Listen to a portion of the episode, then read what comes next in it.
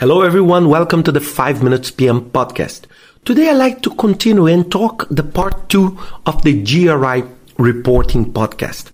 So what is very, very important? Last week we discussed all the background around GRI and we discussed about GRI reporting sustainability, but not only on the environmental sustainability, but also on the social and economical sustainability.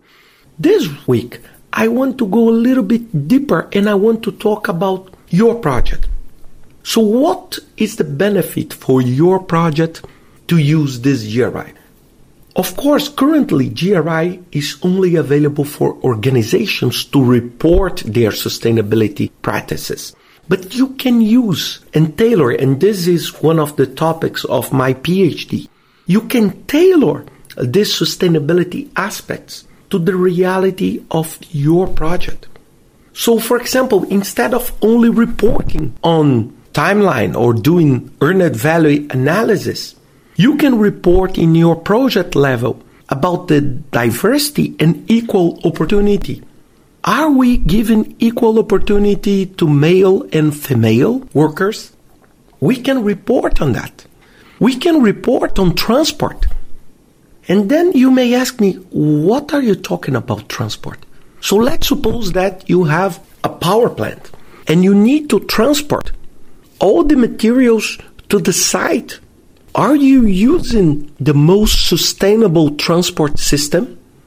Are you being very smart and caring about the environmental factors while you move giant pieces of turbines from the supplier to the site? Are you considering a non discrimination environment in your project? Are you talking about corruption? Do you have mechanisms to measure corruption? And maybe you will ask me, Ricardo, but what corruption has to do with, for example, sustainability?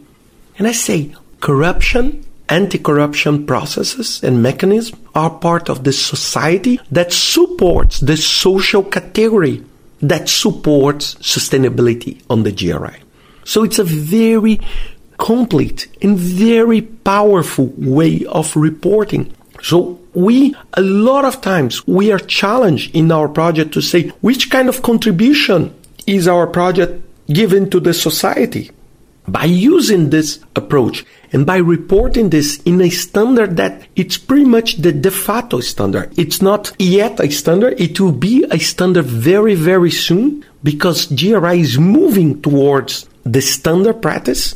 So it's a great tool because you will all speak the same languages. So imagine that your organization has hundreds of projects all reporting the same way on the sustainability. And not only your organization, but imagine the whole society reporting in the same way using the same principles I mentioned. This will be a game changer in the concept of the work we do as a project managers.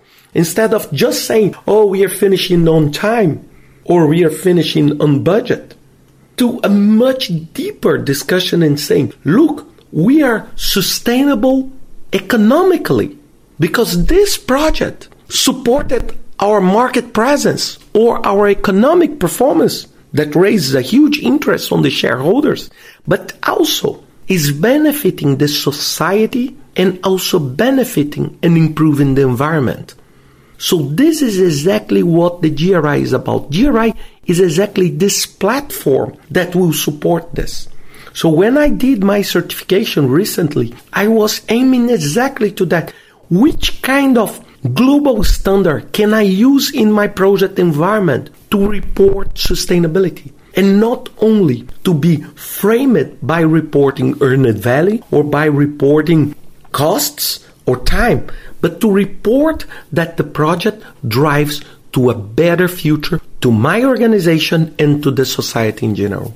Think about that and please Next step, download the guidelines at globalreporting.org. Take a look on that and understand what you can bring to the project level in terms of GRI so you can report it, it in a much sharp and precise way. I hope you enjoyed these two podcasts and see you next week with another 5 Minutes PM podcast.